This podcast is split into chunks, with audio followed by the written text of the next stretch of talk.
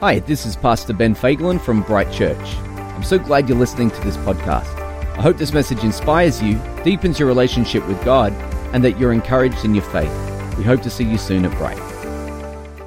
Let's get into it, guys. So, I believe that it doesn't matter who you are, you have dreams. I think everyone has dreams, everyone has hopes. Do you have dreams and hopes for your life? Yeah. And some people at the start of a year may sit down and write down their goals for the year. Do we have any goal setters in the room who actually put pen to paper and are serious? Yep.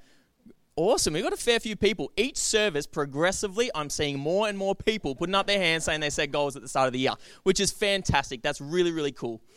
I've noticed that um, when you have dreams and you have hopes, a lot of the dreams and hopes that we have, they're based around the things that we desire inside the, the wants that we have deep down inside of ourselves. And you may, may be sitting here now, and maybe the thing that you want most in 2020 is just less stress in your life. You just want less stress. 2019 was stressful. It wasn't a very happy year for you, and you just want more happiness. Or maybe you're sitting down and you have more specific wants for 2020. Maybe you want this year to be the year that you meet the love of your life. Do we have any single people in the building? Who are brave enough to put up their hand. yeah, oh, hey man, look around the room. Single people, look around. Yeah, so maybe that's the thing that you want more than anything. You want this year to be the year that you meet someone. Jeez, gosh, we're going out to dinner afterwards, grilled everybody. or maybe um, you have, maybe you're already in a relationship, and may, maybe the thing that you really want more than anything is for your boyfriend to work up the courage to ask you to marry him. Maybe that's what you really, really want more than anything else. Okay? Or maybe you're married. Maybe you're married. not picking on anyone. No one. Or maybe you're married and the thing that you want more than anything is to grow your family.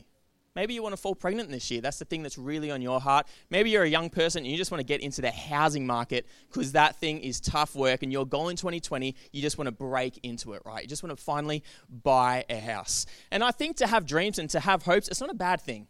It's not a bad thing to want things. It's the way we're designed, it's the way we're made. But we have to remember something really, really important if we are a follower of Jesus. And that is John 3 8. In John 3 8, Jesus says this about his followers. He says that the wind blows where it wishes. You hear its sounds, but you can't see it. You don't know where it's come from, and you don't know where it's going. So it is with everyone who is born of the Spirit. So if you are born of the Spirit, that basically means you are a follower of Jesus. Jesus was talking about people who have been born again. If you've accepted Jesus into your heart, You've laid down your life. You've started to live differently. You've been born again. You are born of the Spirit. Your life is going to look like the wind. Things sometimes are going to be unpredictable. Things may not always go to plan. So we can have wants, and we can have dreams, and we can have hopes, and we can write them down. But you just got to remember if the things that we really want for ourselves don't line up with the things that Jesus really wants for us, you can't be certain that stu- that stuff is always going to come to pass. And you've got to be open for what Jesus wants to do. Has anyone ever lived through something, looked back and gone, oh my goodness, that did not go the way that I expected? Maybe you're sitting here today and so far your life has just not gone the way that really you have expected. And maybe it's been ever since you've given your life to Jesus. Jesus has promised, promised us this thing that life is going to be unpredictable. That is completely normal. So if we can't always trust or know where God is going to take us sometimes because and we can have hopes and we can have dreams and we can set our mind on it but if Jesus says that our life is going to be like the wind and things are going to be unpredictable then what should we focus on when we're making our list when we're setting our goals? Jesus. Yeah someone, someone said Jesus. Awesome man. Um, that's why I love John 17 because in John 17 the heart of God for his people is disclosed. We, act- we actually get to find out what Jesus wants more than anything else for his disciples. So if we focus on the things that Jesus really wants for us, then we're going to live a really full and a really happy life. But if we're always focusing on the things that re, the things that we really really want, we might end up getting pretty discouraged. Because those things God never promises that they're going to come to pass. So let's read John 17 and find out what Jesus wants for us. Does anyone have their Bible here today? a few people. I was talking to someone earlier who bought their nice new King James Version Bible. My man up the back there. Um, if you don't have a Bible, that's cool. Hey, you got a phone? Feel free to get it out. Don't fall for the temptation to check Instagram or Facebook. Let's stay in the Word of God. So open up that Bible app, and we're going to be reading out of John 17. So just a little bit of context here. Um, Jesus is sitting down with his disciples. At this point, he only has 11 because one of them has ditched him and gone to dob, in, dob him in. Um, and the authorities are about to come. They're about to get Jesus, and he's about to go to the cross. Now, the reason that Jesus is going to go to the cross is because he's going to die for the sins of humanity. There is this problem called sin, and the Bible says that the penalty for sin is death. And every single person has fallen short of the glory of God. Every single person needs salvation, but we don't have it in ourselves to save us. That is why Jesus came. He went to the cross to do what we couldn't do. He lived a perfect life and he died in our place. That was the primary mission that Jesus had when he came to earth. And he is about to go and fulfill his destiny, you could say. So it's right before he's going to his death, which makes this passage that we're going to read that, more, that much more powerful because if you're about to go to your death, you better believe that the things that you're saying, you're going to really mean it. You don't have time to mess around. You don't have time for wishy washy prayers. They're going to be really targeted, really targeted, and everything on your heart, the things that matter most to you, are going to come out. So Jesus has been talking to his disciples for a while. They're sitting down. He, Jesus has been going on, talking about all this different stuff. And finally, he gets the end to the end of everything he's been saying. He stops he looks up to heaven and he starts to pray.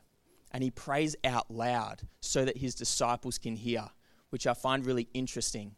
I'm really happy that he did do that, or else John wouldn't have been able to write this.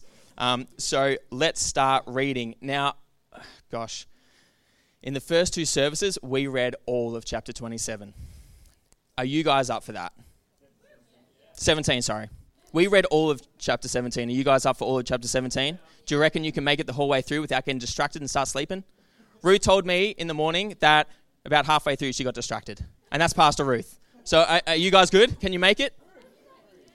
Oh, she said she told me that in confidence. Sorry, Pastor Ruth. All right. So we're going to start at verse 1 and work through to verse 26. Let's do this, guys. When Jesus, when Jesus had spoken these words, he lifted up his eyes to heaven and said, Father, the hour has come. Glorify your Son, that the Son may glorify you, since you have given him authority over all flesh to give him eternal life to all who, to all who you have given him. And this is eternal life, that they know you, the only true God, and Jesus Christ, whom you have sent. I glorified you on earth, have accomplished the work that you gave me to do. And now, Father, glorify me in your own presence with the glory that I had with you before the world existed. I have manifested your name to the people whom you gave me out of the world. Yours they were, you gave them to me, and they have kept your word. How's everyone going? Good? Awesome. Let's keep going. Now they know that everything that you have given me is from you, for I have given them the words that you gave me, and they have received them and have come to know in truth that I came from you. And they have believed that you sent me. I'm praying for them. I'm not praying for the world, but for those whom you have given me, for they are yours. All mine are yours, and yours are mine, and I am glorified in them. And I am no longer in the world, but they are in the world, and I am coming to you. Holy Father, keep them in your name. That's part is so important. Holy Father, keep them in your name, which you have given me, that they may be one, even as we are one. While I was with them, I kept them in your name, which you have given me. I've guarded them, and not one of them has been lost, except the son of destruction, that the scripture might be fulfilled. And but now I'm coming to you, and these things I speak in the world that they may have my joy fulfilled in themselves. I've given them your word, and the world has hated them because they are not of the world, just as I am not of the world. I do not ask that you take them out of the world, but that you keep them from the evil one. They are not of the world, just as I am not, not of the world. Sanctify them in the truth. Your word is truth. As you sent me into the world, so, so I have given so I have sent them into the world, and for their sake I consecrate myself, that they also may be sanctified in truth. We still going good? Yeah. We're almost there. And I do not ask for these only, but also for those who will believe in me through their word, that they may be one just, just as you, Father, are in me and I in you, that they also may be in us.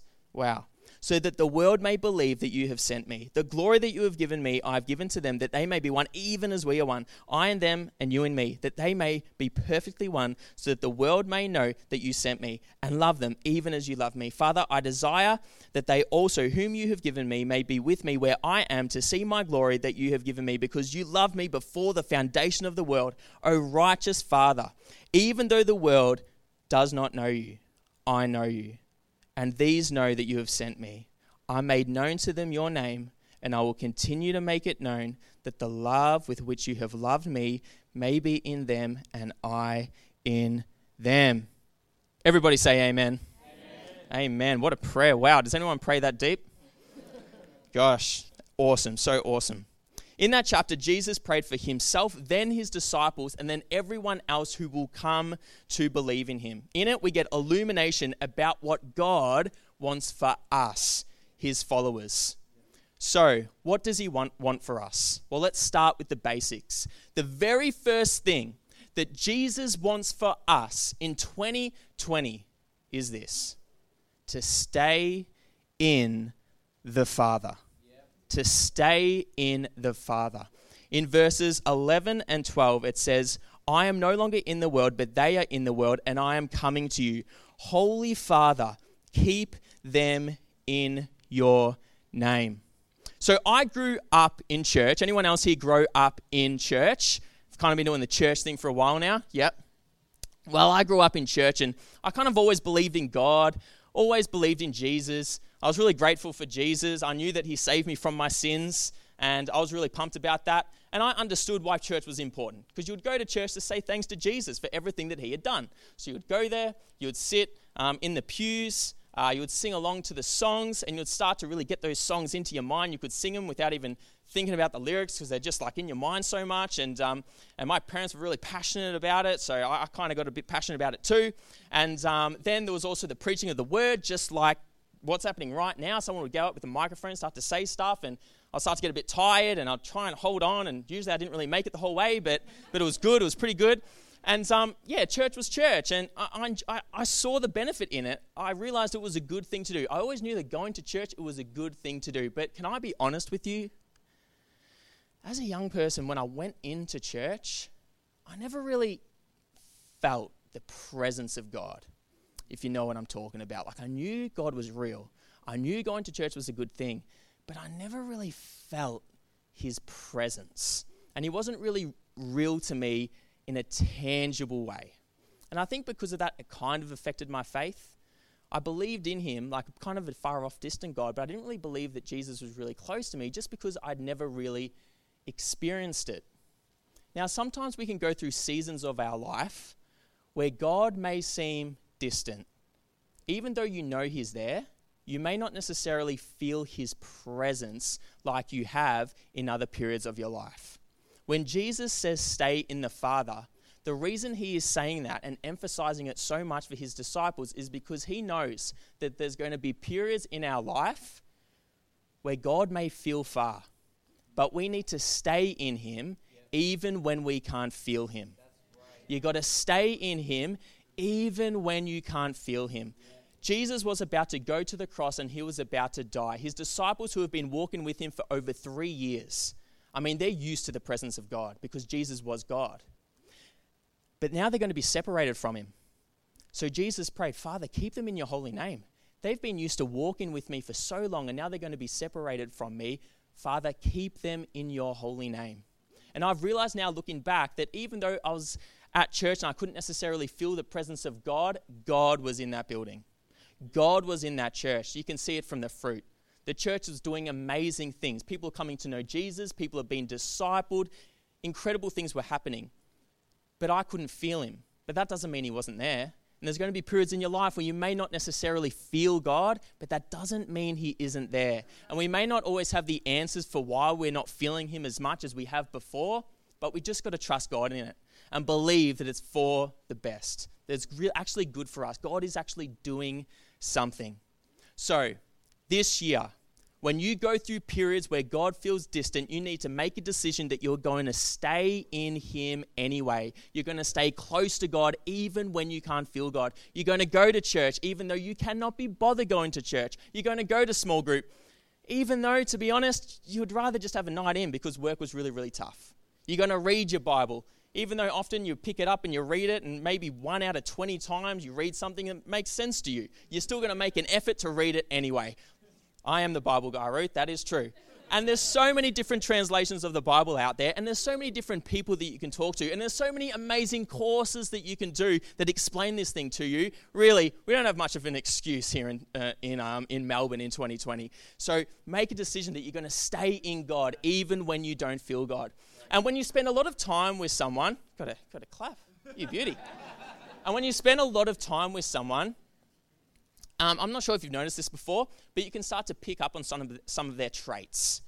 Now, I've been married for Amy um, for a while now, and um, thanks, Sean, and for about five months. And we now, we have a lot of the same sayings, we have a lot of the same jokes, um, we have a lot of the same mannerisms. Just five months of marriage, it's incredible what it can do.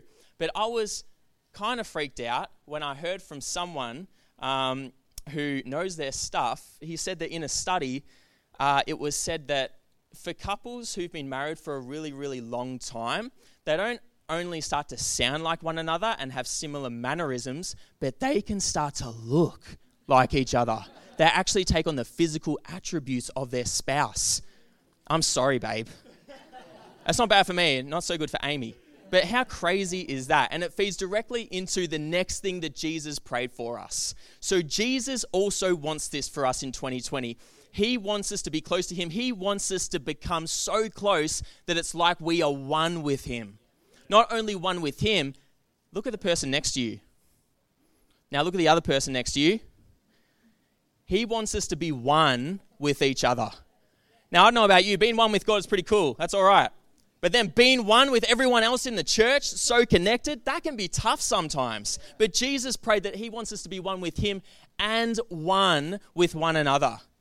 Jesus wants oneness for his church. In chapter, um, chapter 17, verses 20 to 21, Jesus said, I do not ask for these alone, but also for those who will believe in me through their word, that they may all be one.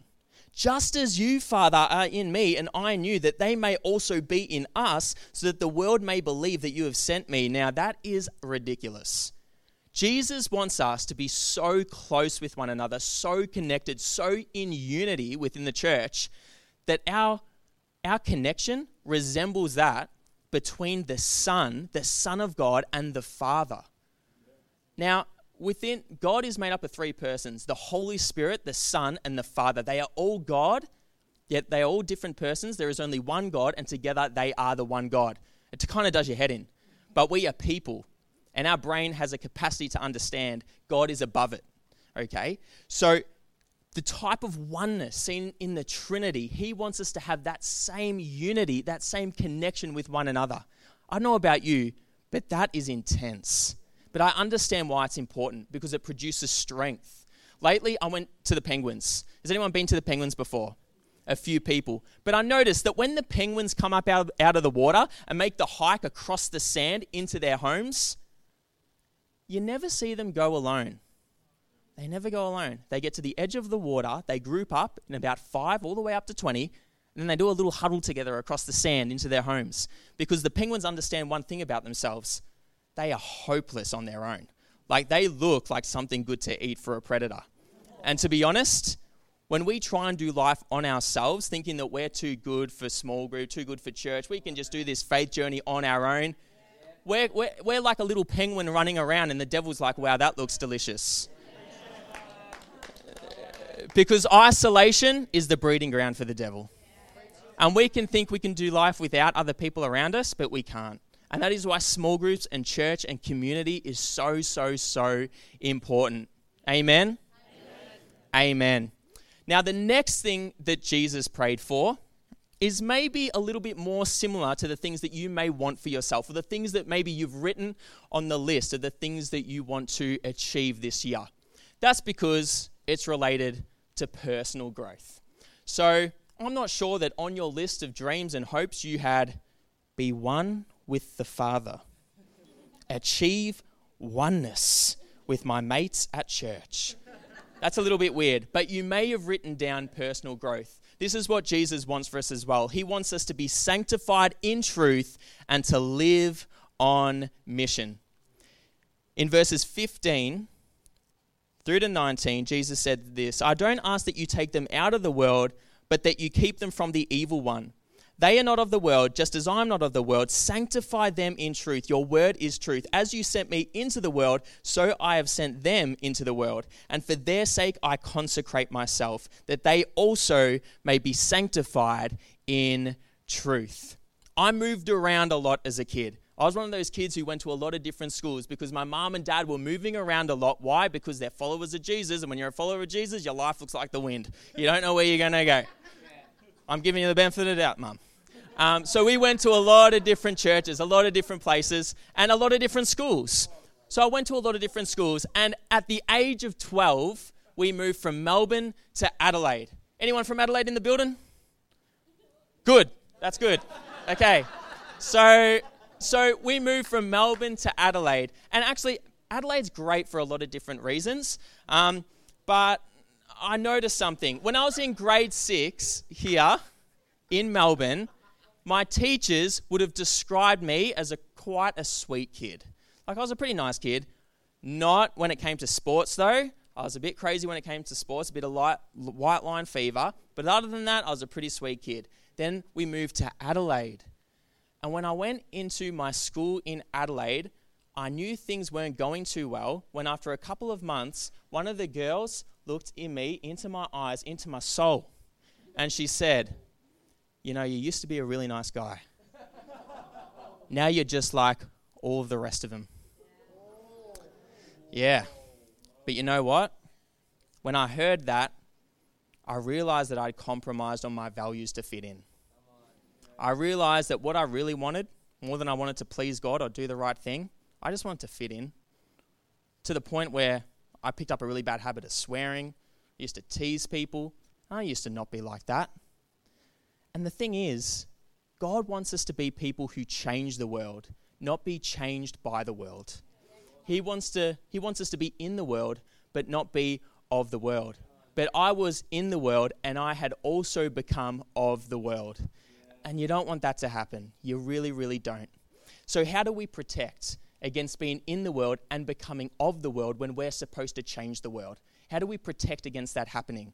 Well, Jesus says, sanctify them in truth. Sounds kind of confusing, but basically, sanctification is the process of becoming like Jesus. It's the process of becoming more holy. When you give your life to Jesus, He takes you on a journey, whether you're consciously aware of it or not, where He is forming you into the image of His Son. You are becoming more like Jesus, more holy.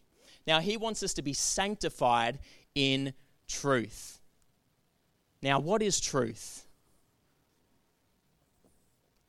This right here, this is truth.